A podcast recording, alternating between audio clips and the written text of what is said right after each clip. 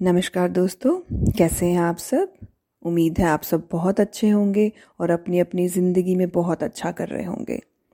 तो मैं सरबजीत, एक बार फिर आपके साथ अपनी लिखी एक प्यारी सी पर थोड़ी सी तन्हाई भरी कविता साझा करने आई हूँ और मुझे पूरी उम्मीद है आपको मेरी ये कविता बहुत पसंद आएगी।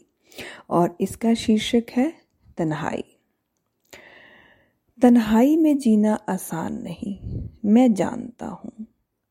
पर हर कोई इस राह पर तन्हा ही है, मैं मानता हूँ। तू माने या ना माने, मैं जानता हूँ। तभी तो तेरा साथ निभाने आता हूँ। तू आवाज़ दे न दे, मैं पुकारता हूँ। तू मुझे सुन न सुन, मैं सुनाता हूँ। मैं कोई और नहीं, तेरे अंदर की आवाज़ हूँ, जो कभी तुझे तन्हा नहीं छोड़ती, क्योंकि मैं तो तेरा ही साया हूँ। और तुझ में ही समाया हूँ। मैं चाह कर भी तुझे छोड़ नहीं सकता तन्हा, क्योंकि तुझे तन्हा छोड़ मैं भी कहाँ जी पाया हूँ।